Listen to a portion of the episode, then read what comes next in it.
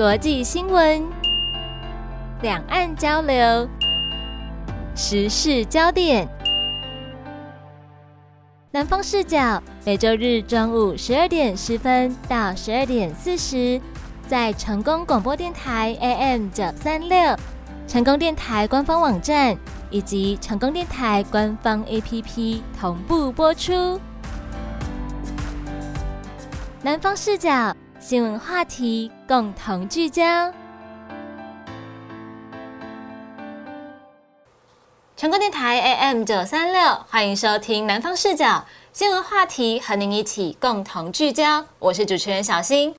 首先为大家介绍我们的特别来宾，资深媒体人张教授，欢迎您。主持人小新你好，还有各位听众，还有网络上的朋友，大家好。那首先呢，要来跟大家聊一个比较有趣的话题。说到在选举期间，参选人他为了跟选民拉近距离，所以他在扫街拜票的时候。一定会准备各种的选举小物来帮自己宣传。那像我从我有印象开始，我比较常看到的是扇子跟卫生纸。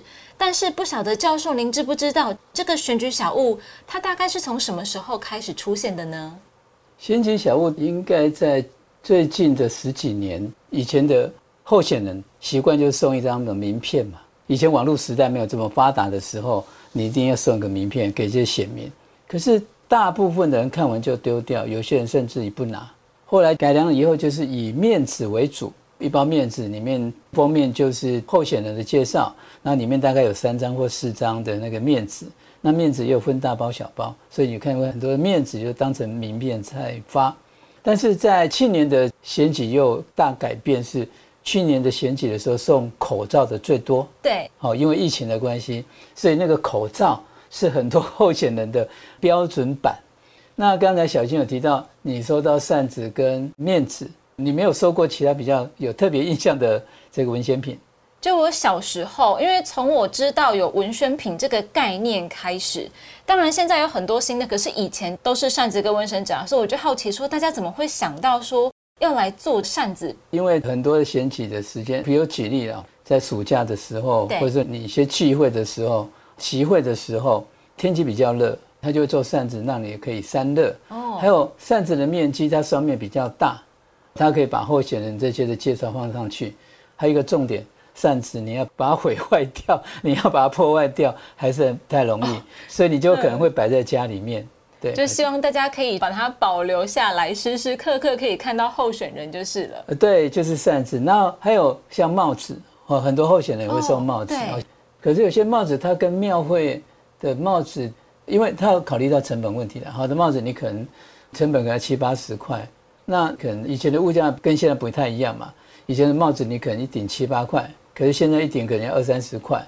我们目前的竞选文宣的法令的规定，它是有三十块的限制，蛮低的耶。以前三十块。小新，你以前小时候你买一个面包不知道几块？你有没有买到了两块钱一个大菠萝面包的时候？没有，我的印象大概是科学面一包五块钱还是六块钱？哦，那科学面它是涨价比较少的。对，你现在去买的话，单价不是很高。是。那以前我吃面包的时候，我们曾经有从五毛钱、一块钱、两块钱，嗯，你到现在可能十五块、二十五块，因为这个波动是很大的。那以前的三十块的送的东西可能会比较好。可现在三十块可以送的东西可能又会不一样，对，所以候选人们都会绞尽脑汁说我要去送什么。那根据我的观察，很多的婆婆妈妈他们很喜欢一个东西叫做菜瓜布。菜瓜布吗？对，就是说，因为它一大片去剪成一小片，类似口罩那个大小。对。然后很多的候选人会到菜市场，还有去跟着热车车跑的时候，就会送那个菜瓜布。那这个很受欢迎。那为什么受欢迎？因为菜瓜布的单价很低，是，可是它又很实用，就消耗品嘛，你就是一直得换呐。对，那但很多人就是回去这个菜瓜布就把它摆在那边，因为菜瓜布它也不容易坏掉了，然后它又没有什么保存期限，所以呢，你就会发现婆婆妈妈很喜欢这个菜瓜布。是，那另外还有人会送比较小的牙签、牙线，这个尤其是很多的他们在请客的时候啊，还有像一些庙宇有平安宴。一些平安宴，还有喜宴的时候，安也送的这个牙签，哎，有时候刚好这个民众刚好吃完了以后剔剔牙的时候，哎，这个牙签就派上用场。是，好，不过牙签牙线的话，你不用的话，它是还是可以放在那边，一样的道理，啊它的保存期限是会很久的。可是如果说你在餐厅，你一吃完马上就用那个牙签牙线就把它就剔牙，就放在那里了啊，对，它很快的宣传效益就不见了。对对，没错。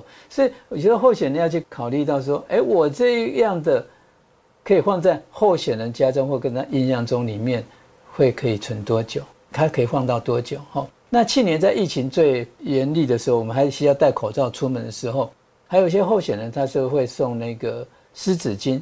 含酒精的湿纸巾，那它单价比较高，可是因为它有酒精的成分，它可以消毒灭菌，是，所以还是也很多人喜欢啊。也有人送那个手洗的，就酒精干洗手，哎，对，干洗手。那干洗手它也是一样，它也是蛮受民众的欢迎，好，因为大家都消毒很有用。那在去年选举的时候，我看到有一位候选人，有一位候选人，他的那个酒精喷雾器是蛮蛮特殊，它是像卡片，然后它放在你放在皮包，或是你要使用的时候。那就拿出来，因为它是很扁平式的，所以放起来又也蛮方便的。哦，那个是喷雾式，也是干洗手、酒精消毒器，啊，这样也蛮不错的。是，而且它可以重复使用。哦，就自己在装酒精就好了。对对对，你你在在装酒精，可是我想大部分的民众不会去装啊，可能用完就用完之后就下一个。对，没有错，没有错。那现在的现在赠送的东西又不一样哈。如果在食品，一般候选人不太会送送吃的东西。好像。几乎没有看过送吃的，因为大家可能会有一点疑虑吧。而且候选人会不会想说，那你万一回去吃的，你正好这个坏肚子，那怎么办？对，所以有些人是这样子，有些人比如说他们会办所谓的茶饼会，哦，那茶饼会他们可能就包小包装的糖果或者是饼干。可是像小新讲的这个，可是食品它有一个保存期限、新鲜度。但是有候选人呢，他们是跟工厂合作，哦，生产乖乖。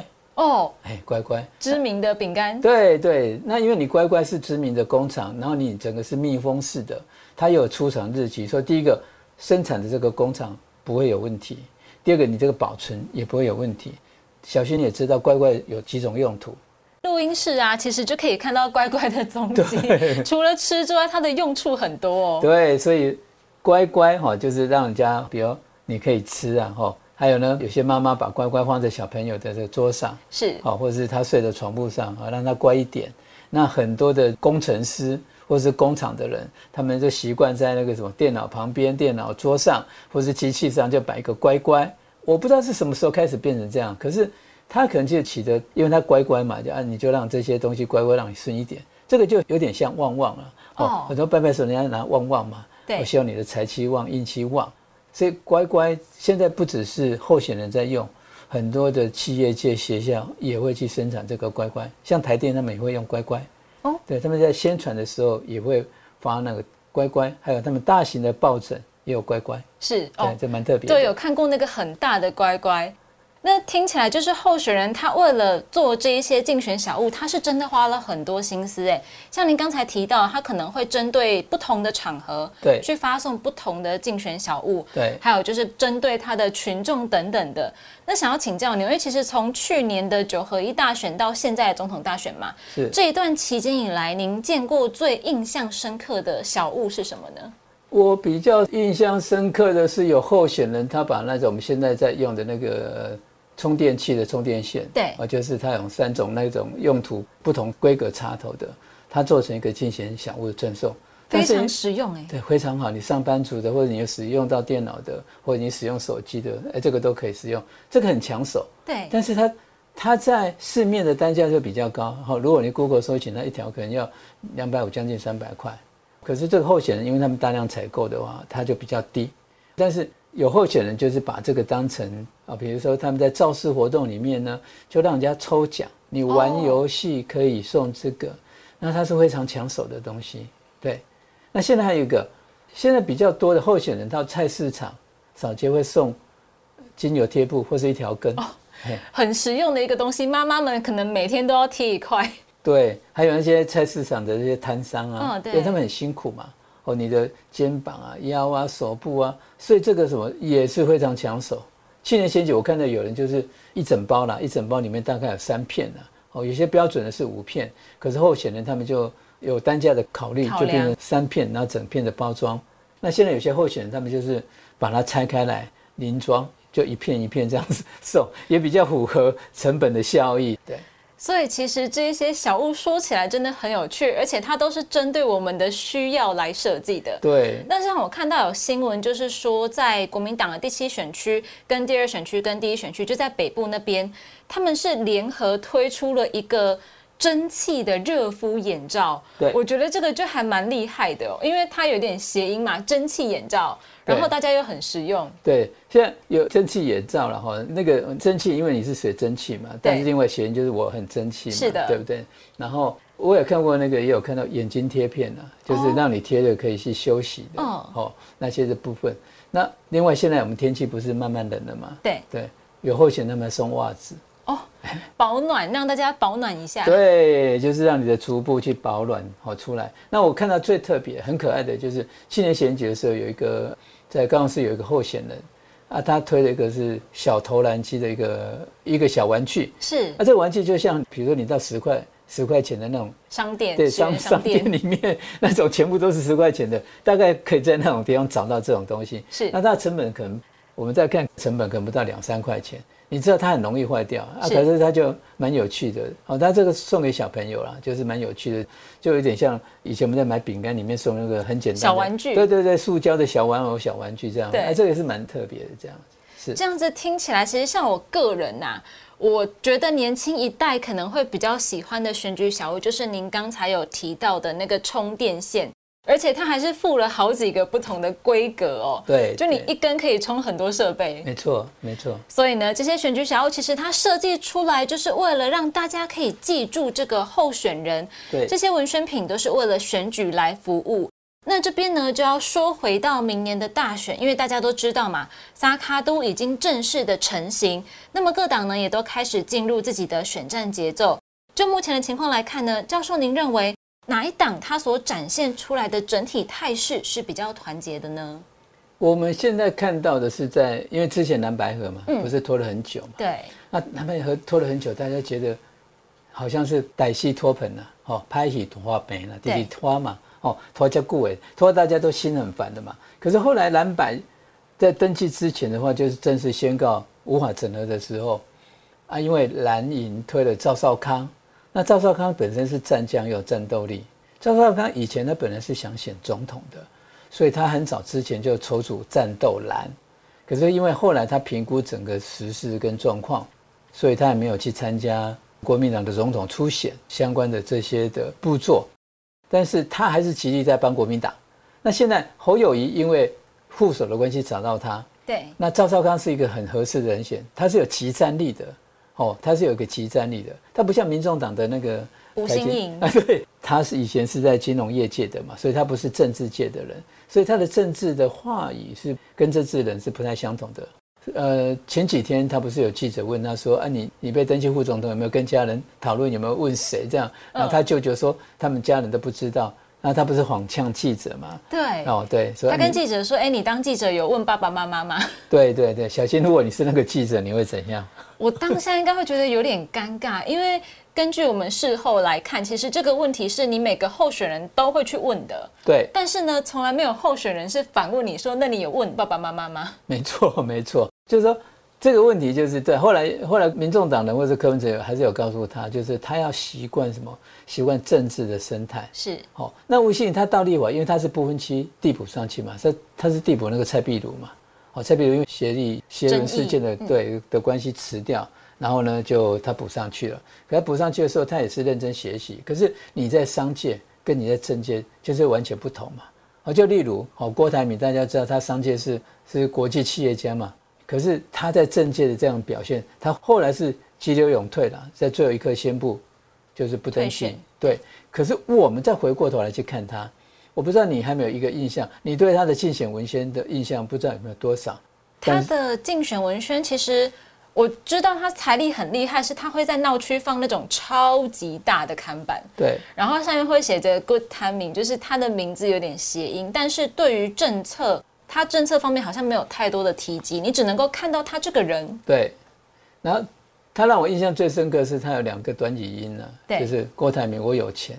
哦，有一个他就是跟一个网红拍了一个短视频，是，还有跟一个妈妈，他那个在抖音里面就突然就爆红，可是他出来就非常的反弹，因为有时候编的啦，哦，有没有？记得就编的啦，还有我爸爸有钱，我爸爸姓郭，类似这样子，是，突然之间前台湾姓郭的都被那支影片取笑，说，哎，你姓郭，你有钱这样子。我的意思是说，他是商商人出身的，可是他是对政治的这一块还是有点差异。是不同的。好，那我们刚才讲说谁比较团结？以目前态势来看，是在蓝营的这种整体的团结气势，它是拉起来的。哦，它是拉起来的。但是柯批的这个部分，民众党部分，它并没有因为这样子就去散掉。不过，因为民众党它还是没有基本的组织，它没有基本盘，是，所以他后面的整个他的团结的气势，或者说他们在网络声量是高的。可是你在马路的这个声量是低的，哦，这是民众党的一个隐忧。那我们再来看民进党，啊，因为民进党它本来它的一个支持力道就是如此。民进党现在打的策略是什么？民进党打的策略是说，你科批民众党，你们要再继续打下去。他如果再继续打下去的时候，但是蓝营一定会大量的去攻民众党的这些支持的票率。民进党的力量团结起来是在分裂蓝白，甚至以。要让民众党选不下去，他们的策略是这样子的做法。那因为以前民进党蔡英文在当选的时候，是很多的年轻族群去支持蔡英文，是那时候，所以他跟韩国瑜的票数才会悬殊差那么多，就是在年轻族群的这个部分。那现在很多年轻族群跑去支持柯批，所以民进党也希望说，如果你民众党你撑不下去的时候，那这些票。年轻的选票，年轻主义这的选票会不会多一点回到这个民进党来？所以他们想的是这个部分。哎，所以现在其实各党哦，对于这个大选都有自己的盘算。那像教授您刚才提到，就是国民党在提名赵少康之后，其实大家可以发现，他们在确定了要提名赵少康当副总统之后啊，他的民调声势是一路往上涨的耶。你可以很明显的看出他那个拉抬声势的效果。所以我想，在未来是不是这也是一个非常值得关注的选情重点呢？目前就是因为现在不和嘛，哈，不和到现在的时间还不是很长了，就是说，但是这个瞬间里面，很多人就是因为一直在期待，一直在看嘛。那有些人觉得说，你侯友一忍再忍，其实他们在蓝白河的时候，就很多的深蓝的支持者，他们本来就很不满了。你干嘛要跟他谈，对不对？你为什么要让他？啊，我们有这么多的县市首长们、立华委员，这么多市议员。那你要为什么要让柯批牵着鼻子走？那等到最后一刻不合了，不合了以后，大家就说好，歹戏到这边就切断了，哦，切断为止。那后来他要提名赵少康，那大家就觉得哦，非常的好，所以他的迅速的集结的这个力道就比较强。可是我们后面要去观察的是，我们要观察的是什么？就是观察说这一股的热气，这一股的力量能不能够一直延续下去？我就是说，你蓝的支持能不能一直延续下去？还有。白的这些支持者，他的力道会不会去衰竭？哦，会不会去衰竭？是。那另外一个还有我们观察，就是那个没有登记的那个人叫做郭台铭。哎呦，隐藏的 boss 郭董。对对对对。那郭台铭他本人他没有去登记嘛？可是他的宣言讲得很清楚嘛，他的希望还是下架民进党嘛。是。那他最后他会支持谁？支持最有胜选那一组团队嘛？而且，其实国民党总统候选人侯友谊市长，他表示说，他其实一直有在跟郭董联络的。所以，未来到底郭董会不会出现在国民党的造势场合，还有说什么时候出现，我觉得这也是大家会很感兴趣的一个点。对，这个是可能是后面的大概接近的最后一个礼拜的重头戏了。是，好，为什么我这么讲？就是因为最后一个礼拜的时候，前面的民调都已经呈现的差不多嘛，支持力道都差不多嘛。那你大选前还有一个民调封关的一个时间点，就算有民调，你也不能去公布。但是国民党、民众党、民进党，他们各党自己一定会不断的做内部的民调。是，还有这几个民调公司或者有些媒体，他们也是会做民调。为什么要做民调？他们做民调，透过民调来调整他们的一些策略，哦，或者说在哪个部分要去做加强。那郭台铭，我们想一想，在蓝白河之前。他跟柯批讲了很多天，一直没有共识跟结论，对不对？对。大家都是这么讲的，很多观察家或者评论家这么讲。如果你们共识的话，是应该很快就有结论了啊？怎么一直在拖？拖到后面，郭台铭也没有推荐副手给柯文哲，对，民众党也没有郭批这个推荐的一个人选，表示他们某些意见是一个矛盾的。好，那这个一个情景的之下，就是说，那侯友谊跟郭台铭他们这边，国民党这些人其实还是有很多的共同的朋友了。哦，你有很多的共同朋友。那我想说，他们应该也会去努力去促成。你说郭台铭，我就像小新你刚才讲的，啊，如果郭台铭后来后面站在国民党的这个场子上面的话，哦，那种可能气势跟感觉也会不一样。是因为其实从他的宣言里面，我觉得是可以看出一些这种可能性的，包含像是侯友谊市长持续的有在说他还有在联系等等，所以我想这个后续呢。说不定可以来展望一下哦。对，那其实，在总统登记结束之后啊，国民党跟民进党他们大概各自的支持者感觉上都回流的差不多了，所以这个时候左右选票的一个重点就变成了中间选民跟年轻选民。对，那中选会预估这一次大选呢，会有将近一百零三万的手头族哦。对，对各党来说呢，这都是一个很重要的票源。所以想要请问教授，您认为年轻人他投票主要是看哪些特点呢？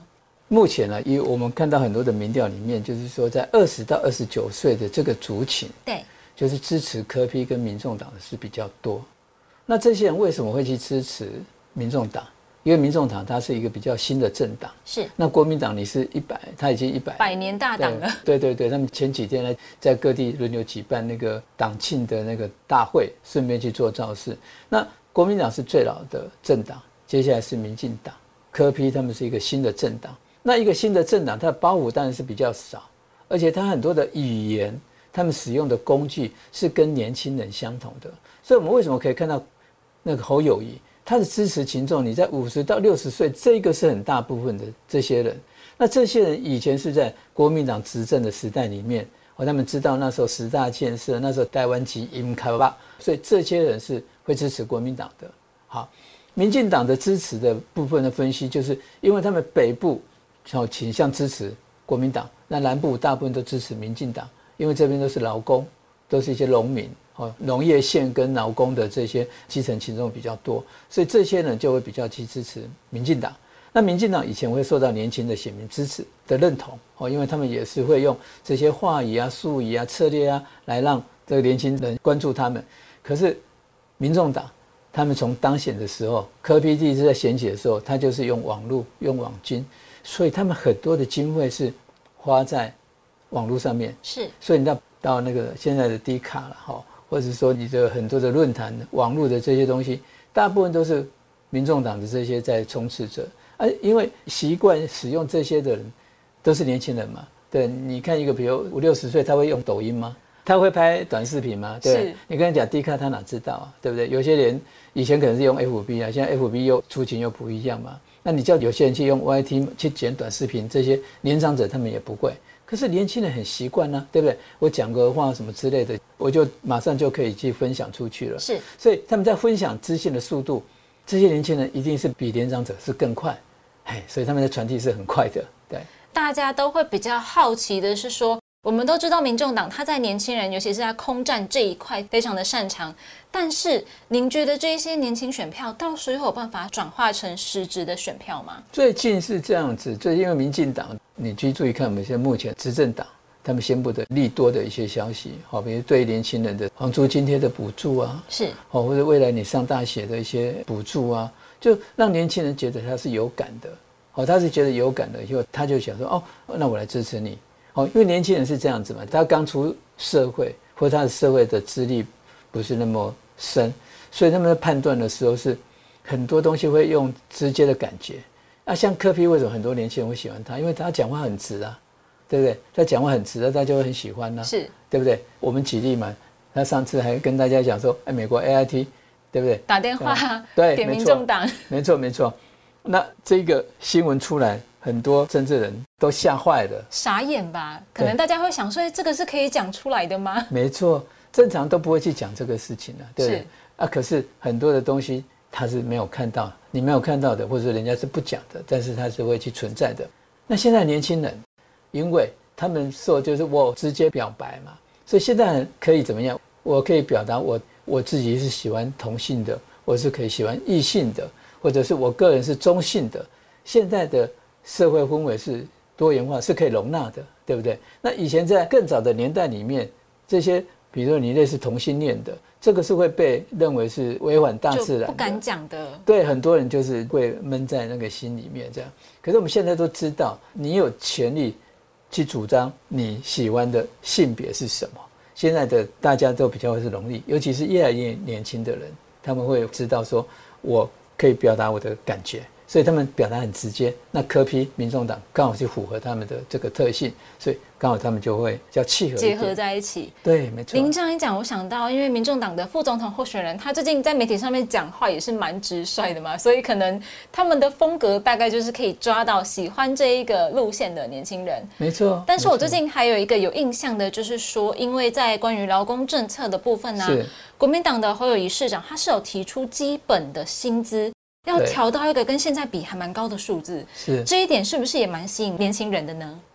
这个我们要调个这个薪资，任何一个政策里面都要去思考的一个点，就是说，哎，我要做这件事情，我可能要花多少钱，我的预算要多少，但是这些钱是要从哪里来的，对不对？如果说你没有钱的话，这种就会叫空头支票。是，但是如果候选人可以很清楚的告诉我们这些。民众说：“我这个钱是从哪个部分来？比如我们让大家生意做得很好，有钱赚，对不对？那你有钱赚的话，你就会去缴税。那政府的税收多一点的时候，那我们就可以做这些事情。那我想说，这个可以去说服的。好，小新在前几个礼拜也是有一个新闻出来，就是今年政府的税收又征收了超过好几千亿，是有可能明年每个人又花个几千块这样。对，没有错，没有错。”那你想一想嘛，就是说几千块对一般的民众可能是有感，可是对有些他有能力的人，他会觉得说我可能不需要。那你对很多有钱人来讲，他会觉得说我干嘛领你这五六千块？对，你政府为什么不好好去照顾那些需要照顾的人，对不对？那我们再拿来讲嘛，就是说你看之前蔡英文把金工教的年金改革一改，就让他们损失了很多的收入。后来后面去造成什么？造成你国内的经济就国民的理由啊，国民经济一些都是被影响的。为什么这些固定的军工校以前他们退休了有钱，他们还可以去消费嘛？现在收入少了，他的消费就降低嘛？你消费降低以后，你的就业机会就减少，就业机会你税收就减少，这个部分哦，它就会跟着一个影响，哦，就会跟着影响。所以从这样的一些政策里面来看，就是说。民进党他现在打的就是大家吸引年轻人呐，他用政策利多来吸引这些人。包括我们上一期有提到嘛，对？我可能要开放那个大陆籍的这个学生，他们还可以加健保，对不对？那你你以前不好好照顾这些人，那你现在才照顾他们。年轻人也是一样，你以前不好好照顾，哦，你不好好去协助他们，那你到现在才说，哎，我帮你，我给你这个补贴啊，我可以给你这些钱啊。现在大学生都还可以领到一些什么房租。房租补贴对，没有错。那其实有些人当然会很高兴呢。可是现在一个状况是，有些人他毕业好几个一年了，他还可以收到这个钱。那为什么？因为学校没有更新新的名单，所以他们去收到旧的名单。你可能是已经大学毕业了，可是你的学校并没有把你名单更新，所以送到政府那边去，结果他就拨钱给你。有些人当然很高兴啊，那政府给我钱，当然我很开心啊。可是有些人他也会担忧啊，担忧什么？